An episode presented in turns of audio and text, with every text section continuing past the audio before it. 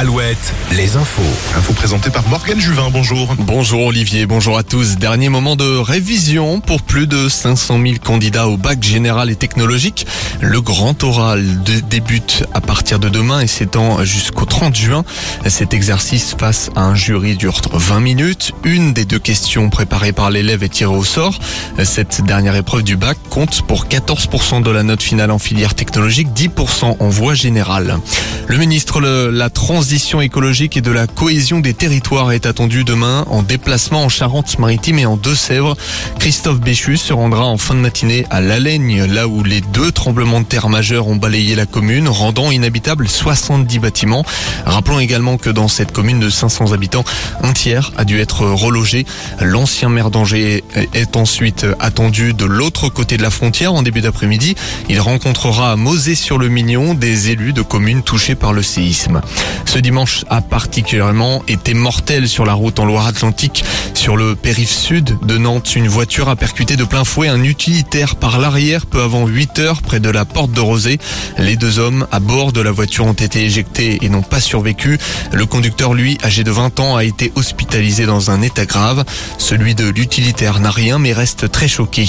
Et puis, un peu plus tard, à 10 heures, trois voitures se sont percutées à Pont-Saint-Martin. Sept personnes ont été blessées. Parmi elles, quatre ont été transportées en urgence absolue vers le CHU de Nantes.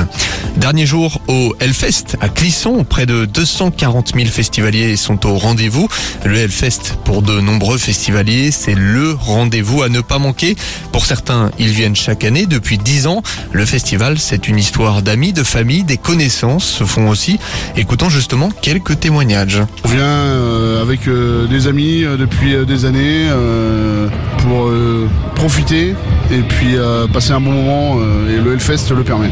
Euh, moi, cette année, c'est ma cinquième année. Euh, oui, moi, il y a quelques personnes que j'ai rencontrées et je reviens euh, avec eux sur le camp, euh, du coup, euh, pour, euh, bah, pour se retrouver. C'est plutôt sympa. Et puis, on rencontre des gens aussi hyper facilement juste sur le fest, même si on garde pas contact après. euh, le contact est super facile et c'est très sympa. J'ai ouvert la voie en 2012 et après bah, je leur ai dit que c'était tellement bien que maintenant on n'avait pas d'autre choix que d'y aller. C'est comme notre pèlerinage annuel. On est de mieux en mieux organisé aussi, euh, ça devient une petite routine, on se prépare à l'avance. Des propos recueillis par Corentin Mathias.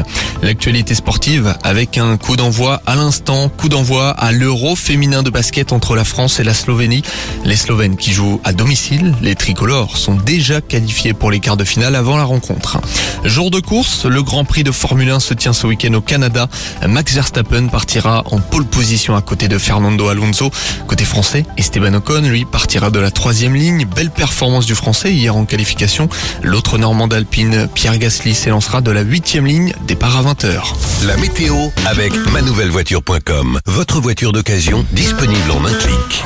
Plusieurs départements du Grand Ouest toujours en vigilance orange pour des orages. Il s'agit de la Creuse, la Sarthe et les départements du Centre-Val de Loire. Cette